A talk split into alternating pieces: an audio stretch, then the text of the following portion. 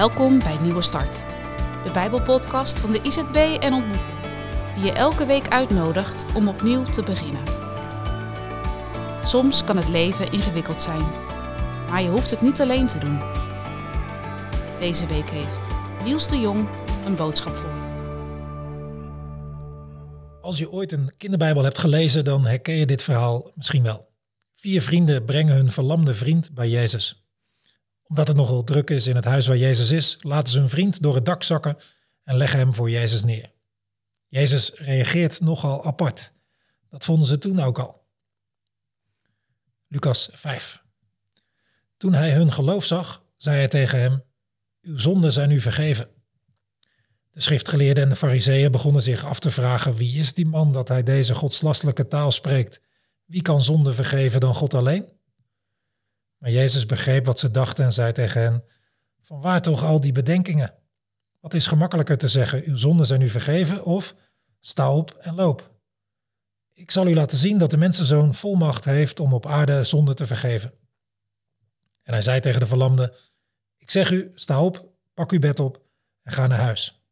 En onmiddellijk stond hij voor de ogen van alle aanwezigen op, pakte het bed waarop hij altijd had gelegen en vertrok naar huis, terwijl hij God loofde. Allen stonden versteld en ze loofden God en zeiden, vervuld van ontzag, vandaag hebben we iets ongelooflijks gezien. Ik dacht altijd bij dit verhaal, eh, die vrienden eh, en die man, die komen voor het probleem van de verlamming, maar Jezus vindt die zonde een groter probleem. En Jezus begint dus met het grootste probleem aan te pakken door vergeving uit te spreken. En om zichzelf te bewijzen, geneest hij de man ook nog van zijn verlamming. Niet zo lang geleden hoorde ik een andere uitleg, die me beter lijkt. Jezus ziet bij deze verlamming direct de dieperliggende oorzaak. Deze man was stilgevallen door zijn fouten, zonde, falen. Hij had iets vreselijks verkeerds gedaan, misschien wel iets met vreselijke gevolgen. En hij was zich zo gaan schamen voor zijn fouten dat hij de deur niet meer uit wilde. Op een gegeven moment niet eens meer opstond van zijn matje. Lam geslagen door het vreselijke dat hij had gedaan. En hij wil niets meer ondernemen en op een gegeven moment kan hij ook niets meer ondernemen. Zijn verlamming had dus niets te maken met slecht functionerende knieën of gebroken botten of gescheurde enkels. Zijn schuld en schuldgevoel hadden hem verlamd. En hij kwam nergens meer. Tot zijn fantastische vrienden hem letterlijk oppakten en bij Jezus brachten.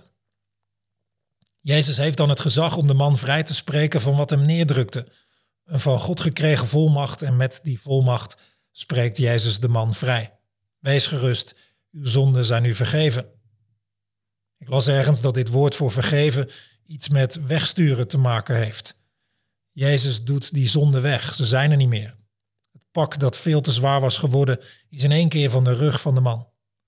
En daarna hoeft de man alleen nog maar op, op te staan om weer te kunnen gaan leven. Die aansporing heeft de man dan tenslotte nog wel nodig. Sta op en ga naar uw huis. En als die man die laatste aansporing van Jezus opvolgt, is dat het bewijs dat het pak daadwerkelijk van zijn rug is. Dat hij kan lopen. De man kan weer opstaan, leven, mensen in de ogen kijken. Hij dacht dat zijn kans verkeken was, maar dat was het, goddank, niet. Misschien heb je ook wel van die fouten begaan die je verlammen. Als, als je bij Jezus komt, is er vergeving. Een pak van je hart, een last van je schouders. Je kunt weer verder. En ken je iemand die zo verlamd is geraakt?